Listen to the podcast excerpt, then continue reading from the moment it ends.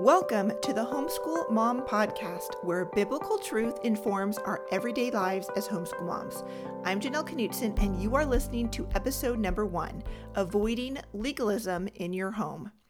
I know this might be a strange episode to start a podcast for homeschool moms off with, but this topic of legalism in our homes, especially in homeschool families, has been on my heart and mind for a while. So I just had to do a podcast about it.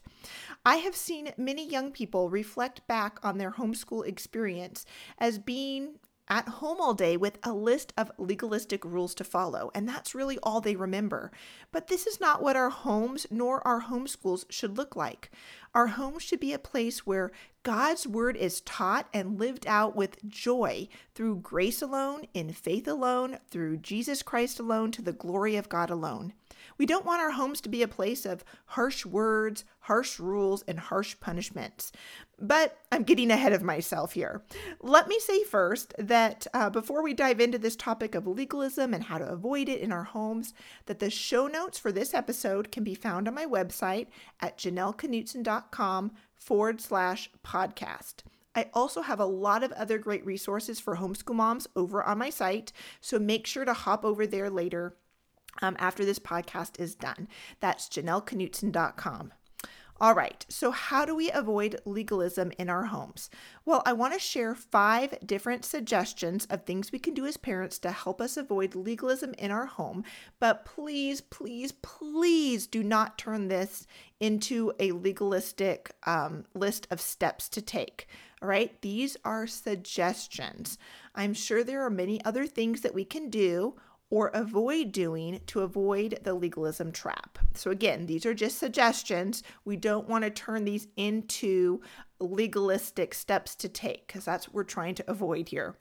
Now, before you think that I have this all figured out, let me tell you that what I'm about to share with you is also for me. I'm speaking to myself as well. These are things that I do well on some days and I fail at on other days. And in the early years of my parenting and homeschool journey, I was wrapped up in legalism, and my older kids can attest to it. So, what I'm going to share with you today are things that the Lord has graciously taught me as I've strived to know Him and His Word better and how to apply His Word obediently, but not legalistically, in my own life and in my home. Okay, so how do we avoid legalism in our homes? Number one, live out your faith in front of your kids. That means that we as moms should be growing in our own walk with the Lord, that God's word should be changing us and the way that we live, that the people around us, including our kids, should notice a difference in our lives compared to the world. Now, living out your faith in front of your kids is number one on my list for a reason. This is not only important when it comes to avoiding legalism in your home, but it is vitally important for your own spiritual health. As moms, we need to be reading the Bible and letting the truth of God's word change us. 1 Thessalonians 4 3 says this This is the will of God, your sanctification. It is God's will for each of our lives that we be growing in our sanctification. Now, sanctification is just a big word for becoming more holy or more Christ like. Romans 8:29 talks about God predestining us to become conformed to the image of his son, that is Jesus Christ. So as we live a life for the Lord, reading his word and letting it change our heart and mind and our words and actions, then our children will see that our faith is not about a list of rules, but about a vibrant relationship with God. Another way to live out your faith in front of your kids is to share with them what God is doing in your life. Now, of course, we want to make sure that what we are sharing is appropriate for them to hear. I'm sure there are lots of things that God is doing in your life, as He's doing in mine, that are not appropriate for our kids for my kids to hear and aren't appropriate for your kids to hear. But do share with your kids about what you read in your Bible and how you're going to apply that to your life in that particular day that you're sharing it. Share your excitement about learning something new about God and His Word. Share some appropriate struggles that you have and how God has helped you in that area. For example, kids can easily recognize when mom is angry or frustrated, right? They know when we are irritated. So as God works on your heart and that overflows to a change in your behavior, Let your kids know that God has been helping you to be slow to anger and thankful in all circumstances. Moms, if our relationship with God has grown dull, then our kids won't see a joy filled relationship with the Lord. Instead, they will see a cold, legalistic religion that they will want nothing to do with. So, number one, live out your faith in front of your kids. Number two, be a safe place for your kids to ask tough questions. Let your kids know that they can ask you tough questions about God and His Word without you getting defensive or belittling them for their lack of knowledge or faith. Children have lots of questions, and it should be a privilege as a parent to be able to answer their questions and point them back to the truth of God's Word. Just like any new believer, our children are wrestling with hard things like why is there evil in the world? How can God have always existed? Why do we say that there is one God when we talk about God the Father, God the Son, and God the Holy Spirit? Or some of my favorite questions of all times, like this one Did Adam and Eve have belly buttons? Or will we need to use the restroom in heaven? We can get a little chuckle out of some of those last ones, but you know what? Those are really tough questions to answer. And so I'm going to have some resources uh, listed in the show notes for you to help you uh, if you need help answering some of your kids' tough questions. Well, legalism says believe and do what I say without questioning. Avoiding legalism means letting our kids ask the tough questions and then lovingly and patiently helping them find answers to the things that are on their hearts and minds. We also want our children to know that they can respectfully question our faith. Remember that their questions about your faith are not an attack on you. Rather, they are wrestling with God and His Word and whether they will believe it for themselves or not. We never want our children to claim faith in Christ just because we do. They need to ask questions and wrestle with God's Word and come to their own decision on whether they will put their faith in Jesus Christ. Allowing them to respectfully ask questions about your faith will demonstrate to them your own confidence in the Word of God and the truth that is found in Scripture. I think one of our tendencies is to get defensive and angry and frustrated when our kids ask tough questions. So pray that God would grant you patience as your kids continue to ask the tough questions that are on their hearts and minds. Now, it is okay to say that you don't have the answer and you need a few days to study up on it. This shows your kids that you are still learning and growing in your knowledge of God and what the Bible has to say. But I do suggest that you give them a specific day and time that you will get back to them. Otherwise, as busy moms, you may forget to look for the answer to that to their question and then this can cause your child to doubt that the Bible really does have the answer to their questions because they think, oh, mom didn't bother to answer my question because she can't find the answer. So it's good to just give them a specific day and time. So here's an example of how this might look. Maybe your child comes to you and says, Mom, how do you know Jesus is the Son of God? Why couldn't he have just been a prophet or a good person? How do we even know that he was actually a real person? You can reply in a very calm and confident voice. That is such a great question, and I know many people have wondered the same thing. I even wrestled with that years ago. Can I have a few days, though, to study up on it so that I can give you a better answer? Maybe we can discuss it more on Saturday on the way home from practice. So, letting our kids ask us tough questions lets them know that we are confident that the Bible has the answer to the questions they seek. It shows them that our faith is not a blind faith, it's not a foolish faith, but it is rooted in reason and truth. A third way that we can avoid legalism in our home is to make a clear distinction between God's laws and family rules. I know too many people who have rejected Christianity because they grew up in a home where every family rule was seen as God's law. You obeyed it without question. And then other families who had different family rules were portrayed as not being good Christians. There was never a distinction made between the laws of God and man made rules. God's rules are non negotiable for everyone, everywhere, at all times. Family rules are rules that parents create to make the home and family a more orderly and enjoyable place to live. Hopefully, family rules are created with biblical principles in mind, but we have to remember that there is room for people to apply biblical principles in different ways. For example, God's law says, do not steal. That is non negotiable for everyone. Stealing is a sin for everyone, everywhere, at all times. However, a family rule may be no sleepovers or maybe a specific curfew time. These rules were hopefully made with biblical principles in mind, but they may vary from family to family based on each family's unique circumstances. Let me give you another more specific example. One of our family rules is no burping at the dinner table.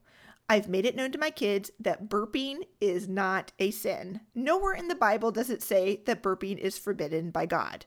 But I've told my kids that the Bible does say that we are to love God and love our neighbor. No burping at the dinner table is a way to show love to your neighbor, which is your family and friends that are eating beside you who don't want to hear you burp. Now, in another country, burping may be, be a sign of gratefulness for a delicious meal in which case, you would want to burp at the table as a means of showing love to your neighbor. But since we don't live in those cultures, we ask that our kids would apply the principle of loving their neighbor by not burping at the dinner table. Now, if I've reminded a child not to burp and they purposely belch a big one at the table, then a punishment will be needed. But I remind them that they're not being punished for burping, but rather for the sin of disobeying their parent. The Bible says that children are to obey their parents, so disobeying is a sin that will be punished. Burping is not a sin, so it will not be punished.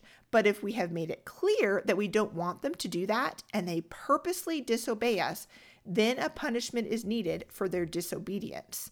So I hope that distinction makes sense. Let me share another example. Driving 55 miles an hour is not a sin. Nowhere in the Bible does it say, Thou shalt not drive 55 miles an hour. And obviously, driving 55 miles an hour on the freeway is not wrong. But driving 55 miles an hour in a 25 mile per hour zone will come with some consequences. Not because driving 55 miles an hour is bad, but because those in authority have established a rule of 25 miles per hour in a specific area and you disobeyed that rule. Another example for our family is with tattoos. We have a rule in our home that as long as our kids are living in our home and we are providing for them financially, we ask that they not get any tattoos. I do not, let me repeat, do not believe that getting a tattoo is a sin. I've studied up on this and I have found not a single text taken in its proper context to say that getting a tattoo is a sin. So we do not tell our kids that getting a tattoo is a sin. We let them know that this is a matter of conscience we have said that this is an area where they need to pray, they need to study the Word of God, and they need to apply the principles found in Scripture to their own lives when they are adults. But until they're adults that are supporting themselves, we ask that they respect this family rule of not getting a tattoo. Again, we emphasize that other families have different rules. Other families and parents land differently on tattoos. Christians have tattoos. Getting a tattoo is not a sin. But this is a principle or a rule that we have put into our home based on principles that we have found in scripture. And so we share those principles with them, but we let them know the application of those principles may be different for other people, other families, and may be different for them as they grow to be adults.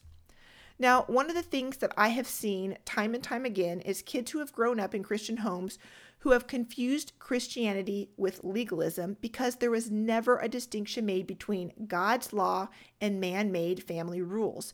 It doesn't take a lot of time to communicate to our children the difference between God's laws found in the Bible and our own man made family rules that we ask them to obey so that we can live in an orderly home. Now, this brings me to my next point, and that is when possible, share the principles from Scripture that led you to the rules that you have made. For example, let your kids know why no burping at the table is a rule. So maybe you guys read together from Matthew 22, verses 34 through 40, which talks about the greatest commandment to love God and then to love others. And then discuss as a family what loving your neighbor looks like.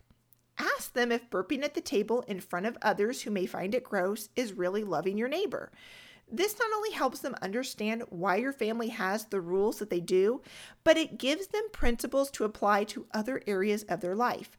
It would be absolutely impossible for us as parents to write out a comprehensive list of do's and don'ts for our kids to follow, not to mention the fact that they would never be able to remember all of them. But if our kids know God's word and they know the principles found in scripture, then they can apply those principles to new situations that they face, not only as kids, but even into their adult life. I remember when I was growing up that it was a rule in our home that we could not watch PG 13 or R rated movies. I don't remember there ever being an explanation of why those movies were bad.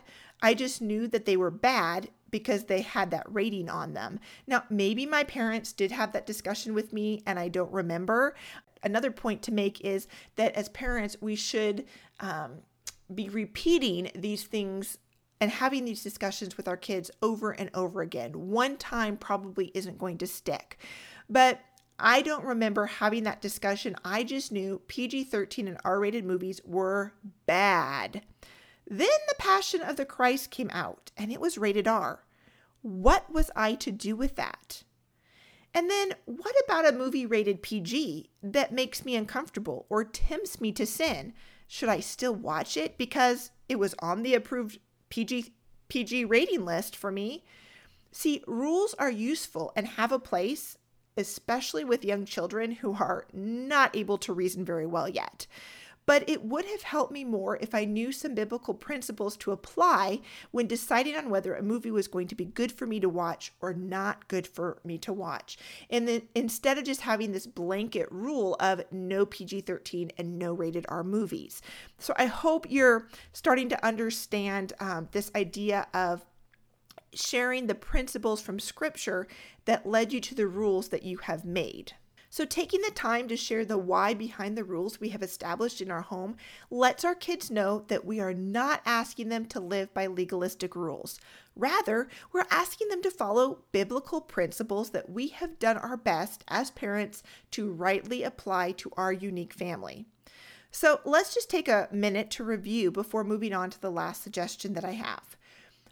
To avoid legalism in our home, some suggestions. Number one, live out your faith in front of your kids. Two, be a safe place for your kids to ask tough questions. Three, make a clear distinction between God's laws and your family rules. And four, whenever possible, share the principles from Scripture that led you to the rules you have made. Now, finally, the last point is discuss the difference between foundational Christian doctrine and secondary issues. The last thing I want to touch on here is allowing time to discuss with our kids the difference between foundational Christian doctrine that we cannot waver on and then secondary issues. We want to lay a solid foundation in the Christian faith for our kids, but we also want to give them room to wrestle with and come to their own convictions on secondary issues. The Trinity, the deity of Jesus Christ, original sin, the virgin birth, and the death, burial, and resurrection of Jesus Christ are all examples of foundational doctrines that we cannot waver on.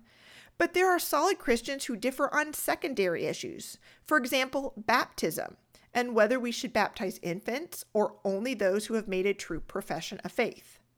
R.C. Sproul is one of my favorite theologians and has had a huge impact on my spiritual growth over the years. But I disagree with him on baptism.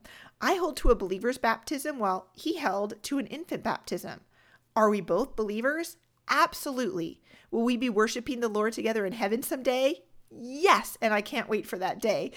But we disagree on how Jesus' command to be baptized to be, is to be practiced in the church. We both believe baptism is essential to the Christian life, but how that practically plays out is a secondary issue that we can agree to disagree on. Not that R.C. Sproul ever had a conversation with me or had any idea what my convictions were on baptism, but you get the idea. It is good to spend time sharing with your kids why you land on one side or another of a secondary issue. It's okay to give extra time and emphasis to defending your stance on a secondary issue, but make sure you share with your kids that true believers differ on secondary issues.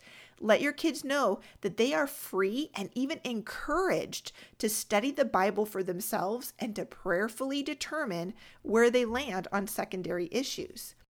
As Christian moms, our desire should be to see our children walk in a right relationship with the Lord. We should eagerly and joyfully share with them about who God is and what He has done for us and how we are to obey Him. But we also want to avoid legalism. Do you remember in Matthew chapter 23, Jesus rebuked the Pharisees and he called them whitewashed tombs because while they appeared to outwardly follow the law, they did them for all the wrong reasons. Let's make sure our kids know that a relationship with Jesus is more than just following a list of rules. It is a relationship with God in which we are so very grateful for all that God has done for us that we willingly and joyfully choose to do all that He has commanded us to do.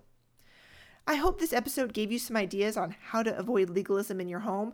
Remember that this is not a legalistic list of things to follow, but rather a few suggestions that you might want to prayerfully consider implementing in your own home. If you enjoyed this podcast, then make sure to subscribe to the Homeschool Mom podcast and share it with your friends and family. And remember that you can find the show notes for this episode over at janelleknutson.com forward slash podcast. Thanks for listening.